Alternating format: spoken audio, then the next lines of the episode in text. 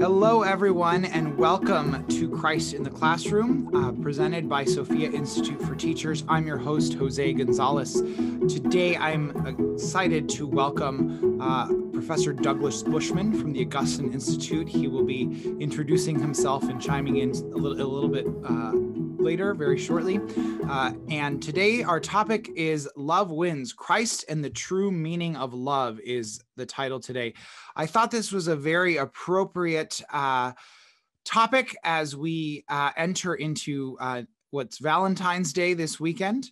Uh, so, I've always this this holiday I've always found um, very interesting because we call it Saint Valentine's Day, and I don't know that most people really pay real homage to who Saint Valentine actually was and what he actually, um, you know, suffered and did. Uh, I, I, I remember uh, as as a as a young adult and a high school student, kind of hating this holiday because I just never, I, I, you know, I never, uh, I, I used to joke and call it with my students before I met my wife. I used to call it Singles Awareness Day, uh, and I just thought it was a very uh, uh, you know very hallmarky holiday. I wasn't a big fan. On the other i had a i had a good friend in in my young adult days who absolutely loved this holiday and she just always wanted to make it a big deal. And so we actually had a, a had a tradition in our in our in our young adult group um, back in the day where all the men would uh, cook a nice meal and all the single ladies would just would would come over and we treat them to a nice meal and there that was it. It was it was nothing incredibly romantic.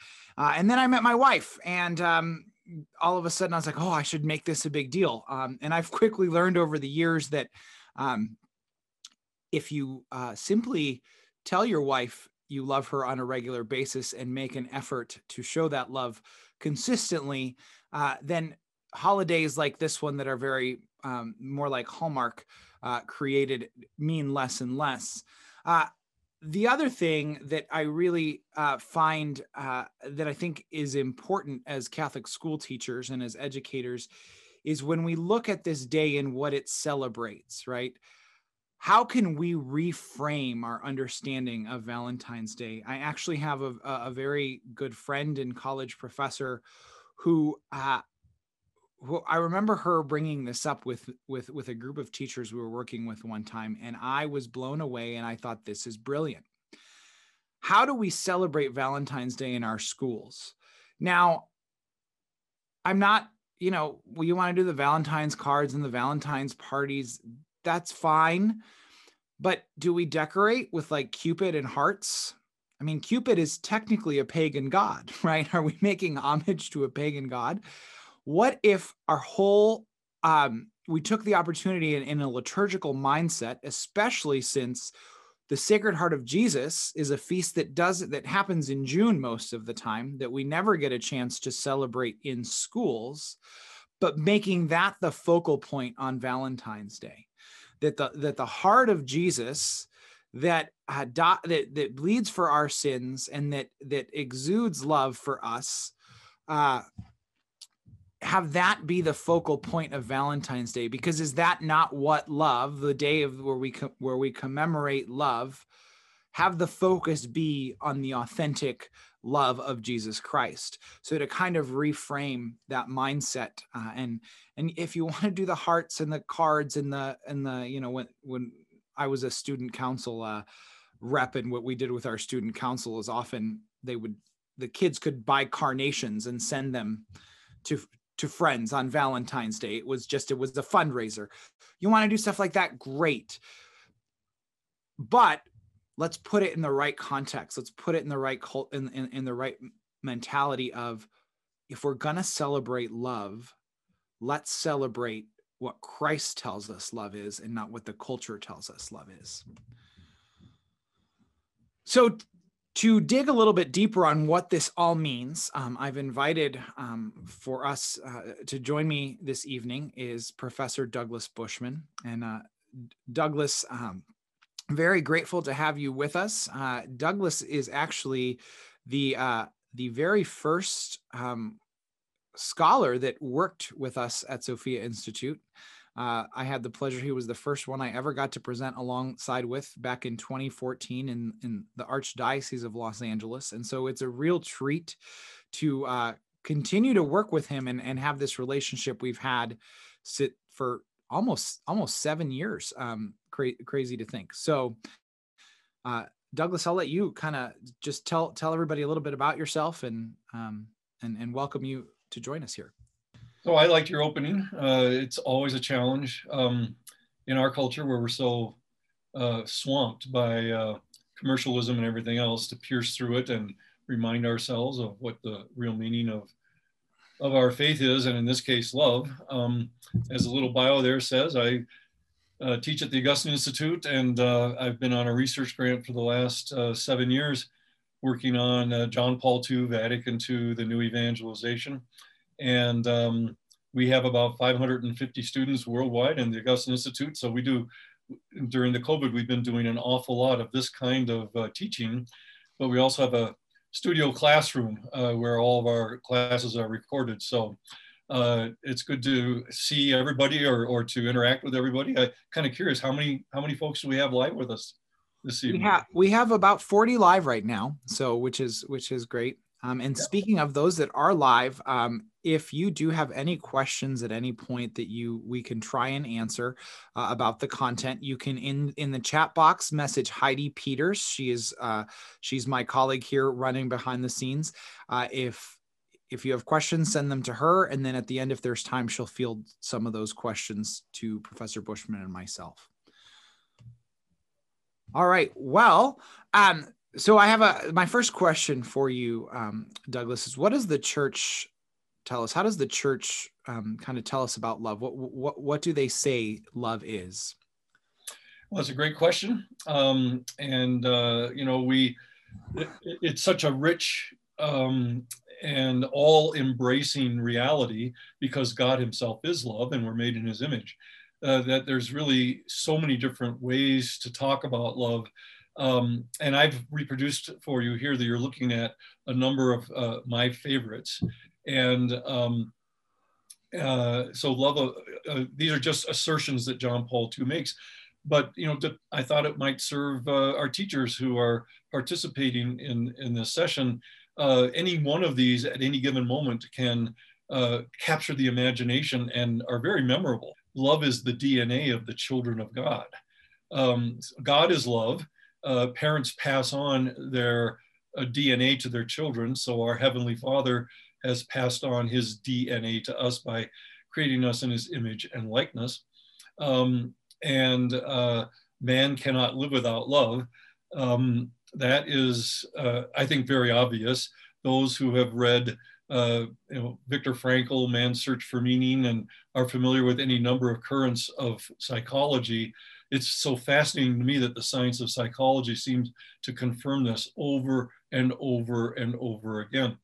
Uh, that without love, uh, uh, we get damaged and um, act out. And um, when I used to coach seventh and eighth grade football for about 10 years, uh, I could tell just almost by watching the way a 13 or 14 year old boy walked across the field whether he had a father or a big brother at home or not.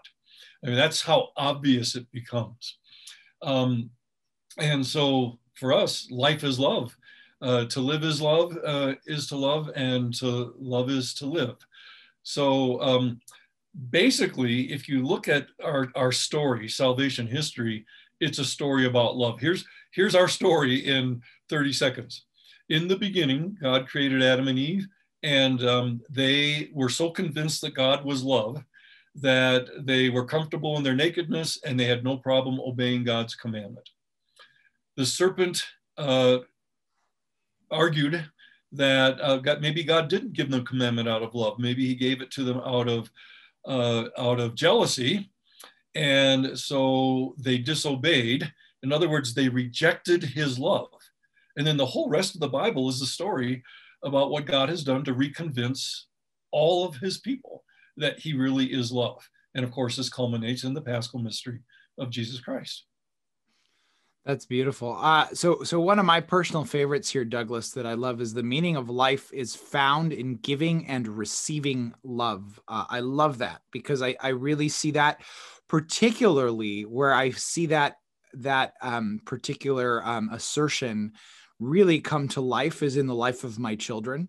Uh, I, I, have this uh, this routine in the morning sometimes where I'm sitting down eating breakfast and I'll go around the breakfast table and I'll look at them each uh, and uh, and as I will say their names and say um, say you're beautiful and I love you and I just I just say that that's just a mantra I have and uh, the other day my three year old looked back at me and he goes, "Daddy."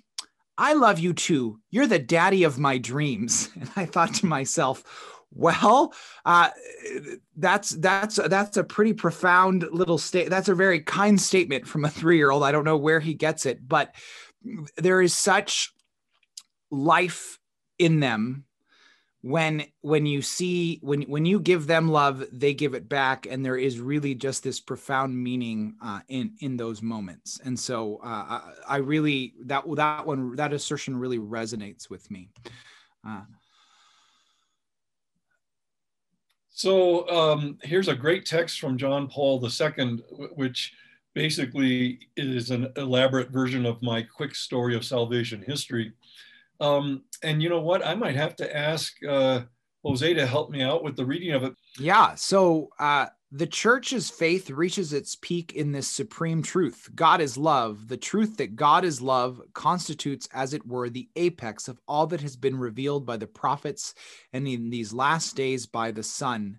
This truth il- illumines the whole content of divine revelation. Thank you. So it's an apex, it's the summit of what God has revealed um, in Jesus Christ, uh, who so loved God, so loved the world that he sent his only son. And Jesus showed that he loved us to the end uh, by enduring his suffering and death on the cross. Uh, but notice that it also says that uh, this is the light in which that we need to look at everything that we believe. And I think that's a very, very important point. And notice how John Paul beautifully puts the words love and truth together here in this text. The truth that God is love. Probably everyone's familiar with, um, if you don't know the chapter and the verse, uh, John 8 32, the truth sets you free. The truth that God is love sets us free from the fear that maybe he's not. The truth that God is love sets us free as Catholics to go to the sacrament of reconciliation and confession. The, the truth that God is love sets us free from the way that Adam and Eve behaved, trying to cover themselves and then trying to hide from God. Uh, we know that God loves us so much that he's like the father of the prodigal son. He rejoices when we return to him. And, and so I, we live in a culture uh, even within the church, it's not always easy to get love and truth in their proper harmony. Uh, I think there are many Catholics who uh, all they talk about is truth. Um, and they do their own cause damage by not bringing in love. On the other hand, there's a lot of Catholics that all they can talk about is love, and they do their own emphasis on love. Uh, they, they undermine themselves by not uh, pointing out that there's really no love worthy of the name uh, that uh, is not based on the truth. So um, when I go to a doctor, uh, I look for that little sign that says, you know, graduated from the University of Colorado Medical School. I want someone who knows a lot of truth about how my body works so that he can love me and set me free from any illness that I might have. So truth and love always go together. That's great, and I think uh, that that's a that's a fantastic point, and I think it ties in nicely to um, another question I have about about how do we you know the emphasis of love in our catechesis sometimes it feels as if um, there are tough subjects and tough tough things to address that might not feel real real loving to to quote unquote the world. So how do we you know how do you place love and the truth in in its proper context in catechesis yeah, so I, I, think there's nothing like experience um, that where, where people see that even when the truth is difficult and challenging at first, over the long run, it turns out to be the real foundation of love. Um, you know, I, uh, you mentioned uh, your son and, and saying, I love you to your children. Uh, I've raised six children. Uh, our baby is a 24 year old research scientist at the University of Minnesota.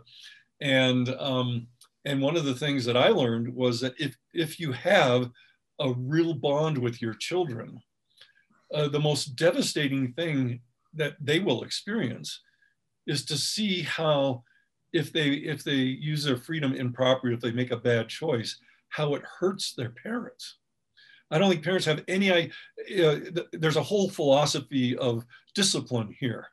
But this is the message of the cross. Uh, god arms stretched on the cross is basically saying look at what your sins have done to me.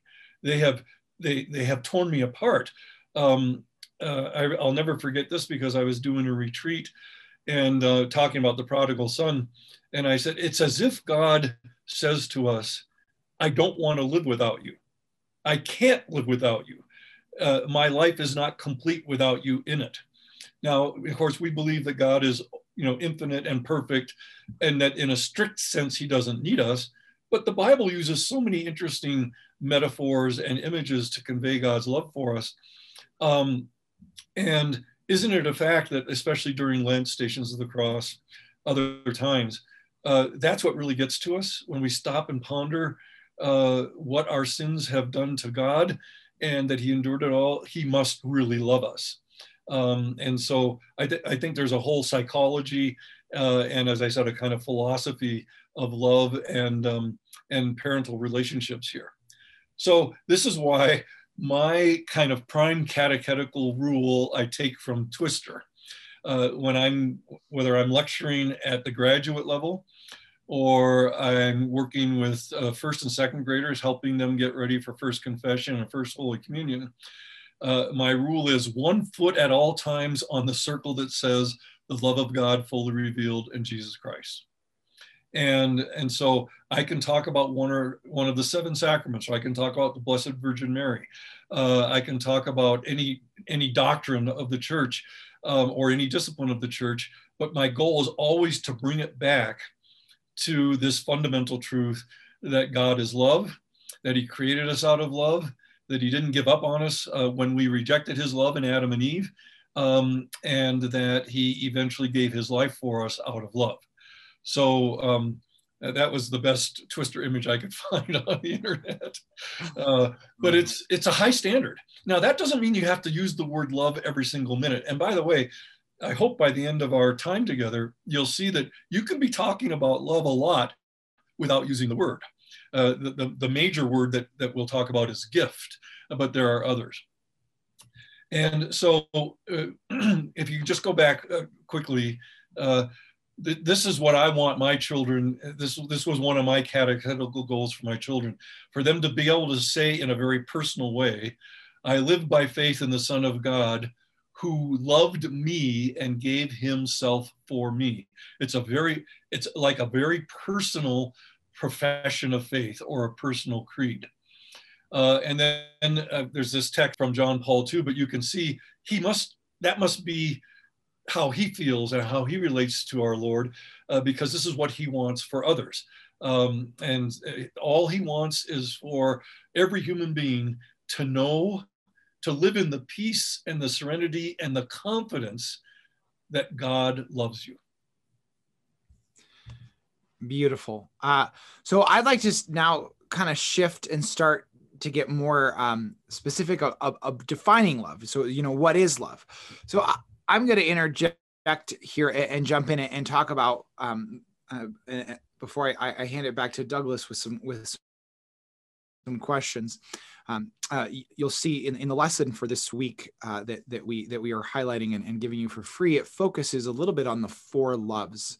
Um, the four loves. I don't know how familiar you are with them, but it's the Greek words for love. Essentially, I think uh, one of the failings of our English language is that we have one word for love because I can say things like, I love pizza and I love my mom. And I sure as heck hope I love my mom very differently than I love pizza, right?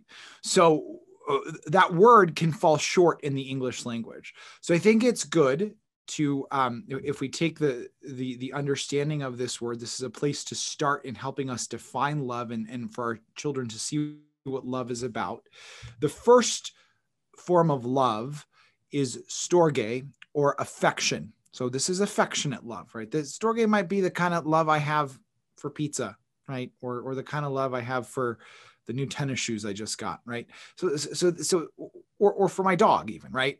Um, so, so different. Storge deals with affection. Then we have philia, which is brotherly love. Um, Philadelphia, right? We named after the city of brotherly love because that's the root of it. So, so a brotherly love. Uh, th- this is going to be more the, the, the, sort of love I have for a dear friend, you know, um, or or or for my neighbor, and, that I that I may not know um, deeply.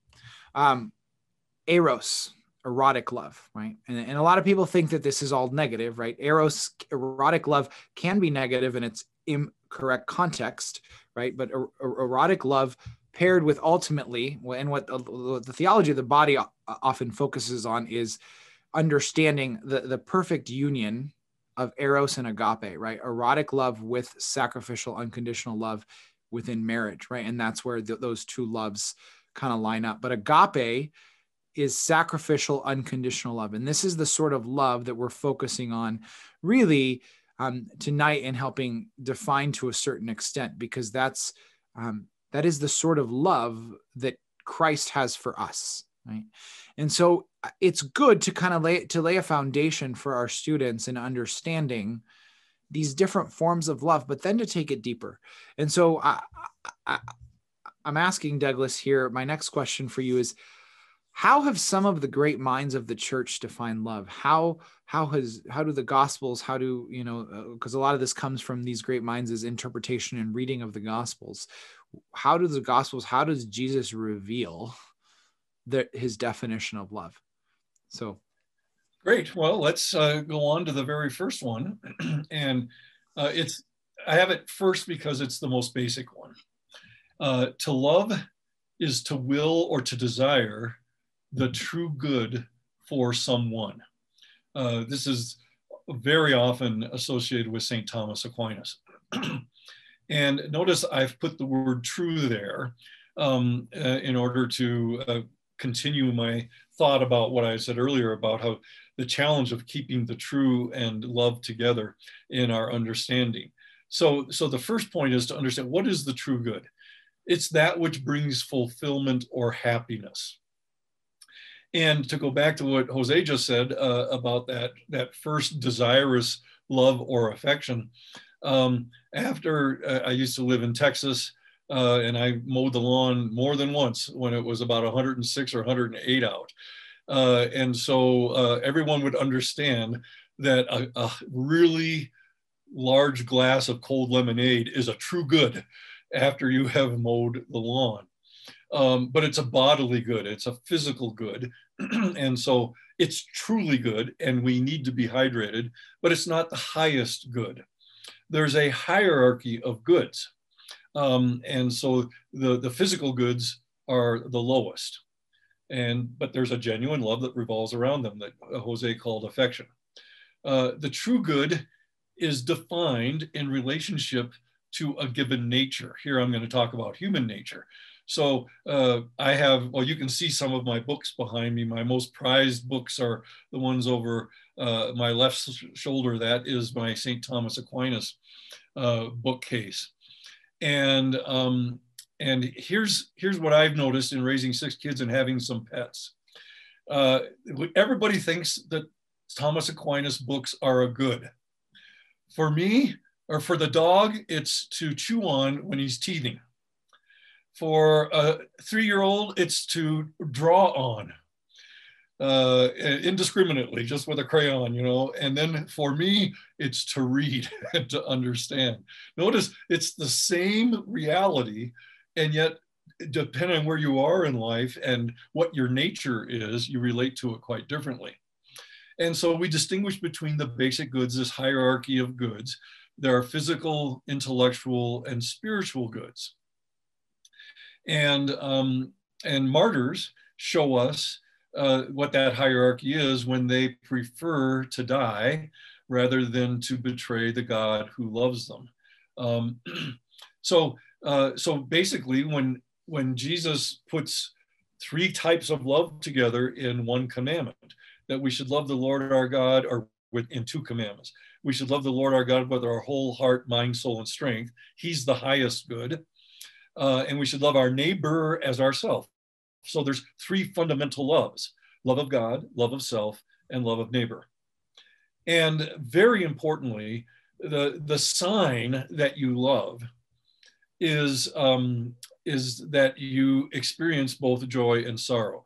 So uh, I grew up um, and uh, back in the days of two very well-known philosophers, uh, perhaps you've heard of them, Simon and Garfunkel. And, uh, and they had it all figured out one way to make sure that you don't ever know any sorrow is to be a rock or an island. Don't love because it's risky. But the problem is uh, that if you don't love, you'll never know what joy is either. So, joy is what we experience when the good that we want for someone, either God or ourselves or someone else, is present. Uh, so, uh, since we're talking to teachers here, there's a lot of joy when a student uh, surpasses your expectations and gets an A on a on an exam or a paper, right? Um, you, you actually succeeded in imparting that knowledge. Um, and then there can be times of real desolation as a teacher where you're, you're grading and, and you say, was I off that day? Didn't anyone understand a word that I said? Um, but I, if you stop and think about it, one of the things I love to do for the people I do spiritual direction for is once a year, I have them uh, write down the five last times they were really full of joy and the last five times they were really full of sorrow. Uh, and well, that'll tell you where your loves are. So I live in Denver. Um, the last time I noticed there was any really great joy in Denver was when the Broncos won the Super Bowl. Uh, that would be one of those lower loves, one of those lower goods. And that means we've been a depressed city ever since. All right. But you can you can tell what a person's definition of love is uh, by their sorrow and their joy. And that's very, very helpful to know. So the second definition we attribute to St. Augustine. to love is to share the good with someone. And this is one of my favorite uh, three lines from all that I've read. Uh, for a possession which is not diminished by being shared with others, if it is possessed and not shared, is not really possessed as it ought to be possessed. Um, and so uh, this, this is the foundation of uh, evangelization. Jesus is, and this is why parents have their children baptized. Jesus and his love for us is the greatest of all goods. Life isn't worth living without it. And so we have our children baptized. We want to share that joy that we have in being loved by God in Christ. And so this is a love that emanates from fullness. That's agape love. This is the, the love that God exercised when he created us. He didn't create us because he needs us, because he was lonely. It was out of pure fullness and wanting other people to enjoy his own happiness. And this contrasts with what uh, Jose had mentioned earlier Eros uh, is a needy love. And I'm, I'm glad that he said it, and I'm going to repeat it. This isn't an evil love. Children are needy. And uh, and they have a right to have parents who have a fullness. If I, I, think if, if if parents have children because they think the children are going to fill some void in their life be careful what you ask for right? Because they will fill a void but not the way that you expect it. Uh, and then you hope that they will have a fullness so that when they become young adults you have a true friendship with them. But they come into the world as pure neediness. And uh, and it takes a lot of maturity. It takes a real fullness to be servants as parents and to meet all the needs of your children. And so in our catholic tradition theologians call this benevolent or disinterested love. The disinterested means i'm not in it for what's there's nothing in it for me. Uh, it's all about the person who in love i want what's good for that person and of course this is the meaning of the cross uh, you, you can't twist Jesus' death on the cross and somehow make it out to be, oh, he was, it, he, it was all about him. No, it's all about us. In fact, you know, as we go through Lent, just just think about his seven last words. they're not about him, they're about us. They're about the women uh, on the road to Jerusalem. It's Mary and John at, at, his, at the foot of the cross. It's those that he asks the Father to forgive, for they know not what they're doing. How can a man who's in such agony be so other oriented? Uh, that's worth reflecting on this Lent. So, uh, what's striking me as you're going through some of these is uh, these definitions of love, I think, can share as a great examination of conscience for us as far as going, oh, in, in your previous definition, ooh, that really brought, that didn't bring me much joy. Uh, maybe that, you know, or, or that really brought me down. How, how much, more do I need to be relying on God and loving the right thing? Maybe I love, you know, like you said, football too much if I'm this depressed that my team won, um, or or this like sharing the fullness, right? Thinking about, man, I, I lost my patience with my kids a little too easily yesterday. I my job is to share that fullness, and I failed at that. So uh, I, I think this is really this is providing really beautiful uh, reflections to examine where are we, how are we loving, right? Which is ultimately what a what an examination of conscience is about right? Mm-hmm. very good yes. All right the third definition mercy is love and then i can't read this is it that restores lost goodness? Yes. Yeah so um so mercy uh, john paul ii says that mercy is love's second name. So mercy is a form of love but it's the special name we give to love when the person you're loving is suffering and you are uh, you're attempting to alleviate that suffering. So what is suffering? Suffering happens when you're deprived of some important good.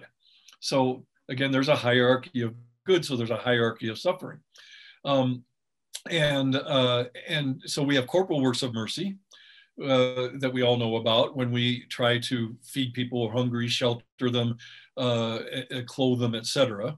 And then there's spiritual works of mercy when people are lacking in the truth um, or lacking some other spiritual good.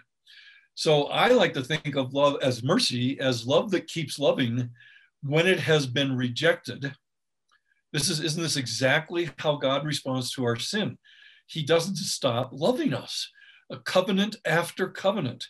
And then I tacked on this great line from John Paul II until the gift has been received. And so, since I'm talking to teachers and, and I've taught my whole life, uh, this is how uh, uh, I, it's going to happen every semester. Some student is going to say, Professor Bushman, have mercy on me. You know, uh, you know, I didn't do well on my paper. Give me a higher grade. And I say, well, okay, let me give you a short course on what mercy is. Um, I want you to know this material. I think it's important for you. Someday you're going to be a, a DRE or a youth minister. Uh, and so I will let you rewrite the paper because I want this gift that I have in mind, making your mind conform to the mind of the church. That's important to me. And so I'll I'll work with you on this and I'll reread your paper and help you outline it and everything else. And, and so this is, uh, teachers don't give up on their students. Um, parents don't give up on their children. God does not give up on sinners. And this is exactly what mercy is. So um, uh, the prodigal son is the great biblical example of this. The father never stopped loving the son. Uh, the son shut his father's love out. But when he returned, he discovered that he never could shut it off. When we sin, we shut we shut God's love out, but no one has the power to shut it off, and that's the whole meaning of Jesus dying on the cross. Fourth definition uh, is is really easy to it, it's who's ever heard of this before whoever thinks this way to love is to say it is good that you exist. Um, I first came across that in the writings of Joseph Ratzinger, uh, the theologian. Uh, of course, he became Benedict XVI, and he attributes that to Josef Pieper, a German uh, philosopher, and John Paul II also made this its own, um, uh, made this his own. And so uh, this echoes the refrain of Genesis after each day of creation. God steps back and saw that it was good. Uh, it is good that you exist, he would say, so to speak, to the to the to the light and to the seas and to all the animals. And of course, on the sixth day of creation, with regard to Adam and Eve, he saw that it was very, very good. Um, this is today we call this the power of affirmation, and uh, I'm a real believer in that. Uh, and and so to you know, Jose was talking about you know being in your family family situation and falling short. Uh, my ideal is always that uh, when my children come into my presence, that it's, that I that I light up with emotional joy because little children that's what they pick up on and by lighting up and and having a kind of my voice gets a little louder a little higher a little more intense and say oh my goodness there's Teresa and and she can figure it out she said well dad was just sitting there a minute ago and now he's all excited I must be good uh, that's the power of affirmation and again there's a whole strain of contemporary um, uh, psychology, especially the attachment loss psychologists. Perhaps you've heard of Conrad Baars and before him, uh, Bettelheim and Bowlby. Uh, so, uh, and Mark records uh, when Jesus was dialoguing with the rich young man, Jesus looking upon him loved him. Uh, Mark picked up on something. Uh, we call it body language. Um, and so, you know, this is when I go to confession, I, I think of this. There's a priest uh, who has been ordained to represent Christ, and he's waiting for me, like the father, of the prodigal son, was waiting for his son, and uh, and his voice and presence. It is good that you're here, uh, and uh, and we know what follows.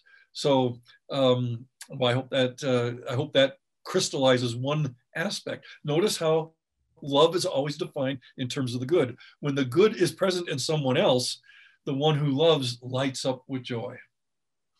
So I I actually I love this definition especially I think as teachers and catechists this is a group this one is a very practical way of what we can do with our students right? So no matter the age like you said we should we should work to light up as they walk into the room to sit down for class and um, and, and to really to look them in the eye and greet them and to have joy at their presence. Because if we can do that how many of these kids come from homes or come from situations where they don't feel like it is good that they exist or that they don't they aren't acknowledged. And so this is simple acknowledgement of of the presence of these children or students high schoolers whatever age we teach.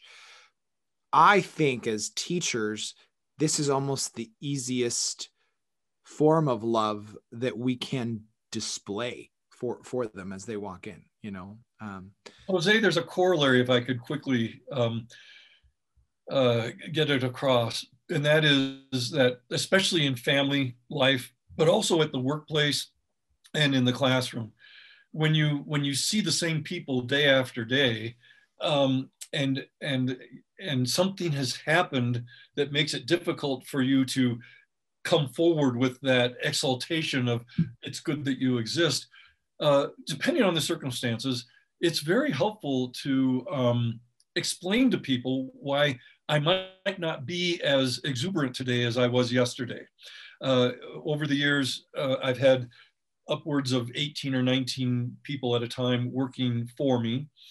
Uh, and, and this has lots of implications for the workplace. And I remember one time uh, I was absolutely depleted physically, uh, but also emotionally because uh, my mother had died. And, uh, and I, I went, before anybody knew it, and I was back at work and I sat my staff down I said, you know, you're bound to pick up on the fact that I um, I'm going to not have a lot of energy. Trust me, it's nothing that you did. Because people, when there's a difference in behavior, people pick up on that. Um, and so trust me, it's just me. Uh, you know, I'm recovering from the flu. Uh, you know, uh, it, it could be any number of things, but body language speaks loudly. And so when the circumstances are correct, we can uh, help other people not draw the wrong conclusions by saying it's not that you that explains this. It's just that you know I'm tired or whatever. That's a great point. Yeah, that's excellent. And then our last one. Uh, this is associated with John Paul II, especially for people who are very keen and rightfully so on his theology of the body. To love is to make a gift of oneself. So, uh, to just recap, uh, the, the eros love. When I say when I say I love you uh, to someone, what I'm probably saying is, well, my life is more complete with you in it. Okay, uh, but that's a kind of needy love. And a sign that it's not a true love yet is that when that person disappoints you, you get angry or, or hurt. Um, to love is to make a gift of oneself and to receive the gift that the other makes of himself or herself. Uh, this is the, the brotherly love, uh, the friendship that is most perfectly realized in marriage. So God Himself is um, is three persons, three divine persons living uh, in relationships of mutual self-giving and receiving the gift of others. Uh, in the ancient world for the Greeks, this is friendship, where the two have become one and a friend is another self. And they keep giving, making gifts of, of themselves to one another. Uh, and so, as images of God, this is what we are made for. Um, this is to participate in God's own Trinitarian mutual self giving, uh, but also to enjoy that among ourselves. Uh, and so, one of the one of the great signs that this is coming out of agape, that mature love of fullness, is that sometimes it's not easy to make a gift of yourself, and especially when the one that you love is suffering. Now we're back to, as I've each time I've come back to Christ on the cross he didn't stop making a gift of himself even when we rejected that gift through sin. Um, and so uh, in marriage, in friendship, in collegiality, uh, I've got these, this great set of friendships at the Augustine Institute with the other faculty. That's a true friendship. And we make gifts of ourselves to one another by sharing what we read and our insights uh, and supporting one another in serving our students. Great. Um, yeah, thank you, Douglas. I thought this was all very um, just just great insights for for helping us define love. So uh, I, I want to just how can we how can some of this translate into our classrooms as teachers? Uh, and and one of the things that I want to emphasize is and, and I say this all the time. It, it, comes down to witness because I think I, I, I think I've said that almost every week on this on this uh, series because that's the the heart. We have to internalize that. So we have to be models of love.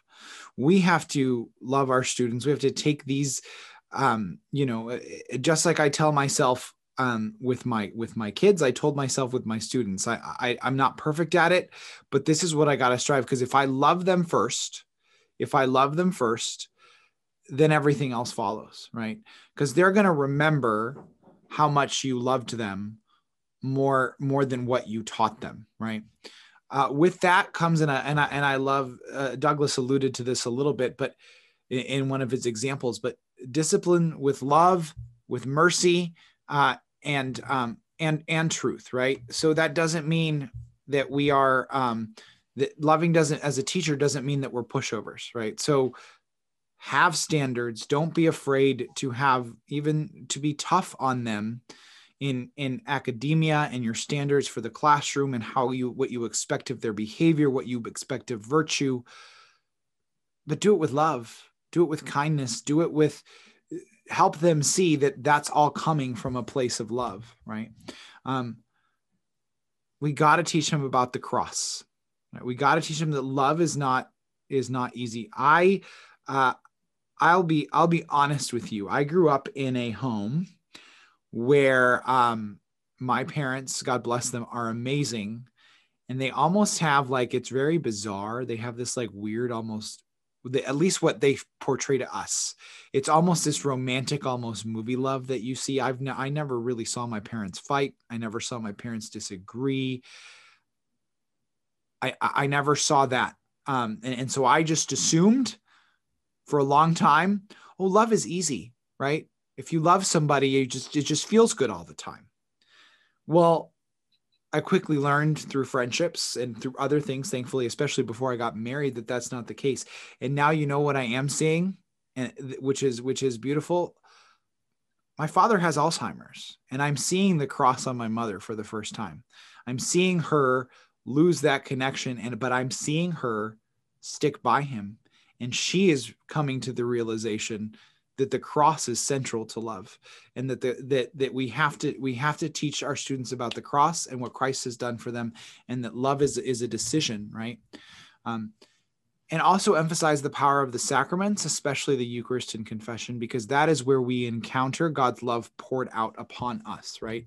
So we have to um, emphasize that power and and and you seek that power as much as you can and lead your students to that power as often as you can. Uh, and and so I, I really think um, when it when it comes to this whole idea of of love, I mentioned at the beginning, make this time of like Valentine's Day and and especially going into Lent is a great opportunity to reflect on love as defined by Christ, what the gospel reveals, and not just you know what the culture tells us necessarily. Uh, before we, we we will probably have a couple minutes here for a few questions. Before we do that um, uh, douglas i want to ask this is i uh, as I, I love doing this every week just to kind of uh, it's always good to get ideas of things we can watch or read or listen to. Um, and and as i've mentioned before everything in the culture that is true good or beautiful is catholic whether they intend whether the artist intends it to be or not right? So what are some things out there that are true good and beautiful um, that you might have read or or or, or watched that you would recommend um, whether teachers watch it for their own personal formation or that they share those you know with their class any ideas? Well, there, there's always a movie that comes to my mind, uh, and it's Chariots of Fire and I don't know if there's anyone out there uh, as old as I am who would remember when it first came out and, and saw it or has seen it since. Uh, and I don't want to give the, the storyline away.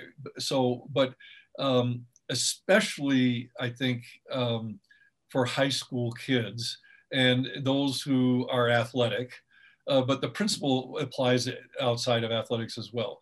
So basically, uh, theologically, what the movie is about is two different kinds of love and motivations. And uh, to basically to get involved in whatever you're doing. In this case, it's about sports, but it could be business uh, or anything else. Are you doing it out of love of self or are you doing it out of love of God and for his greater glory? And if you just keep if you keep that question in mind, I think it will uh, open up the deep meaning of the movie for you. Beautiful. Thank you uh, for that uh, suggestion. Heidi, do you have uh, any any questions that came through that you can share? We might have time, I think, for one or two. Hi, Jose. I do have one question. It is How do we teach about love in a society that often reduces it to sexuality?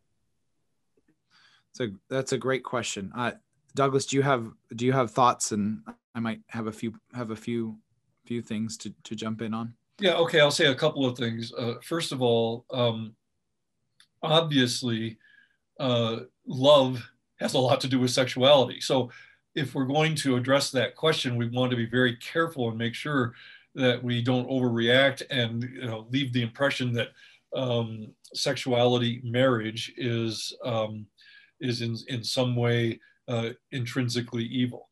Um, the uh, but I so I always like to do I always like to say I agree with you. I see the same thing that you see. Uh, it's a huge problem, uh, and I would say that the great sign that uh, it's uh, people are off track by reducing love to just sexuality. I would say, okay, maybe maybe everyone would agree this is the most sexualized that a human culture has been, if not ever, in a long time. Okay. And how are we doing? Uh, how is the mental health of our culture? Uh, what's the suicide rate among uh, our young people, young adults and, and teenagers, and even younger than that? How long are marriages lasting? Uh, those, those are, let's call them cultural indicators that that confirm for me that people have defined love inaccurately. Um, uh, it's for me personally. Uh, what I often say to people who have become addicted to sex in one way or another, I say, well, look, uh, at least you were looking in the next best place. You're looking to another human being, an image of God, to fill this needy, erotic love in you. But no human being can do that for you, only God Himself. And guess what? Even He became a man. Um, and so, uh, so I think that uh, all the all the recovery groups and and and so many other things that are helping people uh, to get beyond this uh, emphasis on eros and especially with regard to a sexual expression of it are indicators that people have been off the track. Uh, it's only getting worse. And hopefully god will have mercy on our culture and give lots of graces of conversion to remember i talked about a hierarchy of love to discover God Himself, who will never let us down, who's eternal and unchanging in His love for us, and He is our true happiness. Yeah, and I, I think to, to add to that a little bit, I think a lot of that comes from that the mentality of love comes to we def too many people define it as a feeling and they they they they go on their emotions in the roller coaster and the reality is is that love at the end of the day is a choice right? Uh, there can be attraction there can be emotions. I've had great emotions with my wife right? But i also know that there are days where we both go ah you know what? You know you're you're making me crazy. Um, and so i have to make an active decision in that moment to to love her right? And she does the same with me um, you're not going to wake up every morning feeling butterflies for for this person or or, or in general too like uh, my, my my feelings for x y and z might not be in order with god's plan right so um so love is not just about emotion and feeling it's it's about choices and, and decisions and, and and conforming ourselves to the will of god so. you know jose i've got a complimentary story to the one that you said about your mother and father mm-hmm. uh, my wife was a was a, a first-rate athlete uh, in high school, a state champion miler, and uh, I've always been very active in sports. And so part of our relationship uh, had always been our our dating relationship was you know weightlifting, swimming, running, biking. We were very very active, and um, uh, and then as a result of the birth of our first child, she had a life-threatening thrombophlebitis and has been uh, disabled ever since and so you know but our relationship as much as we enjoyed you know that sporting together is not the same thing as sexuality but it's very physical right? And it's a very big part of our of our culture's life. Sports uh, our culture uh, sports is a big part of it too. That was taken away from us within a year of our marriage.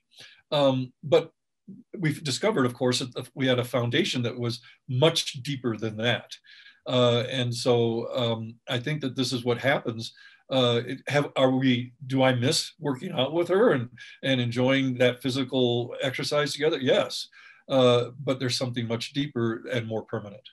I yes, we can try and take one more question. I she just mentioned, um, and I think that's about all we have time left for is one more. So shoot.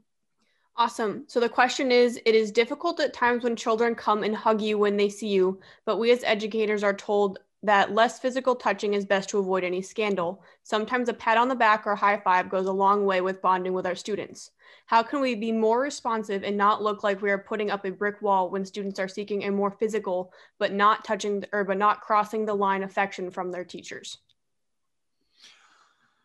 Wow. Um, so I have just a just a quick thought that is I, I have to say that's very tough and I um uh, having I I taught high school kids, so I didn't quite have um, that level of affection. I know with young kids, um, you know, my children are very affectionate, and so I can't imagine uh, it, it's a challenging um, climate to be in, right? Where kids where kids want that affection and from their teachers, um, and um, I think it just depends on on where you are. I think a lot of times, from my experience, I could be wrong. If a, if a kid initiates the hug, that you're you're you're okay within reason to to do a, a side hug or whatever but yes um I, I wish I had a clearer answer to that, but we we do have a you know we live in a difficult climate, unfortunately. But I think there's ways to be creative and acknowledge them, um, and encourage them.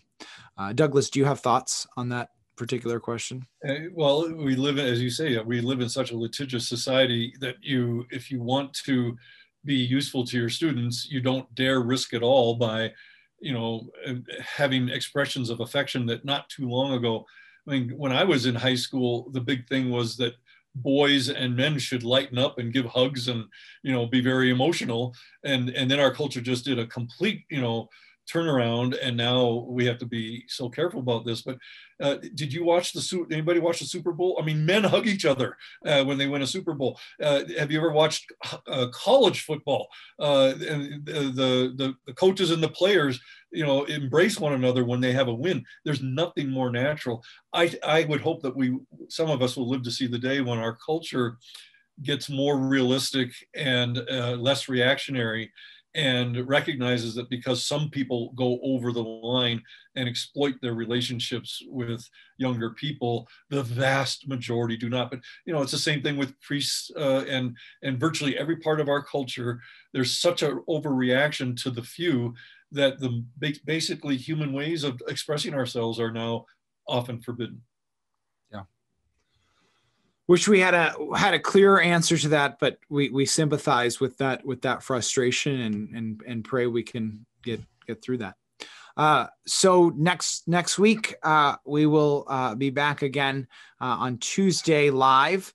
Uh, the there'll be a special guest host next week. My colleague Mark Kaschak will be will be hosting next week, and the topic that he will focus on is the reality of spiritual warfare. So hope that you are able to join us next week. Uh, if you need a certificate for tonight or any other episode, visit Sophia Institute for Teachers.org slash CITC certificates and fill out the form and submit it. All certificates are uh, are distributed on the first and the 15th of every month. Uh, if for free lesson on today's theme and on the themes from previous episodes, you can visit sophiainstituteforteachers.org slash CITC lessons and download those there. Um, and you can also uh, please feel free to um, to listen, uh, to subscribe, and give us a review. Um, if you if you ever miss a live episode, or uh, feel free to you can listen on podcast format. We're found on YouTube and Vimeo, uh, and and right on our site. So please subscribe and give us a review if you like what you're hearing. And don't forget to visit our website for many other resources for teachers, Sophia Institute for Teachers.org. Uh, lots of free resources available there. Uh, thank you all for joining us uh, and uh, God bless. Um, and we uh, hope to, we hope that you will join us again for another episode of Christ in the Classroom in the future. Take care.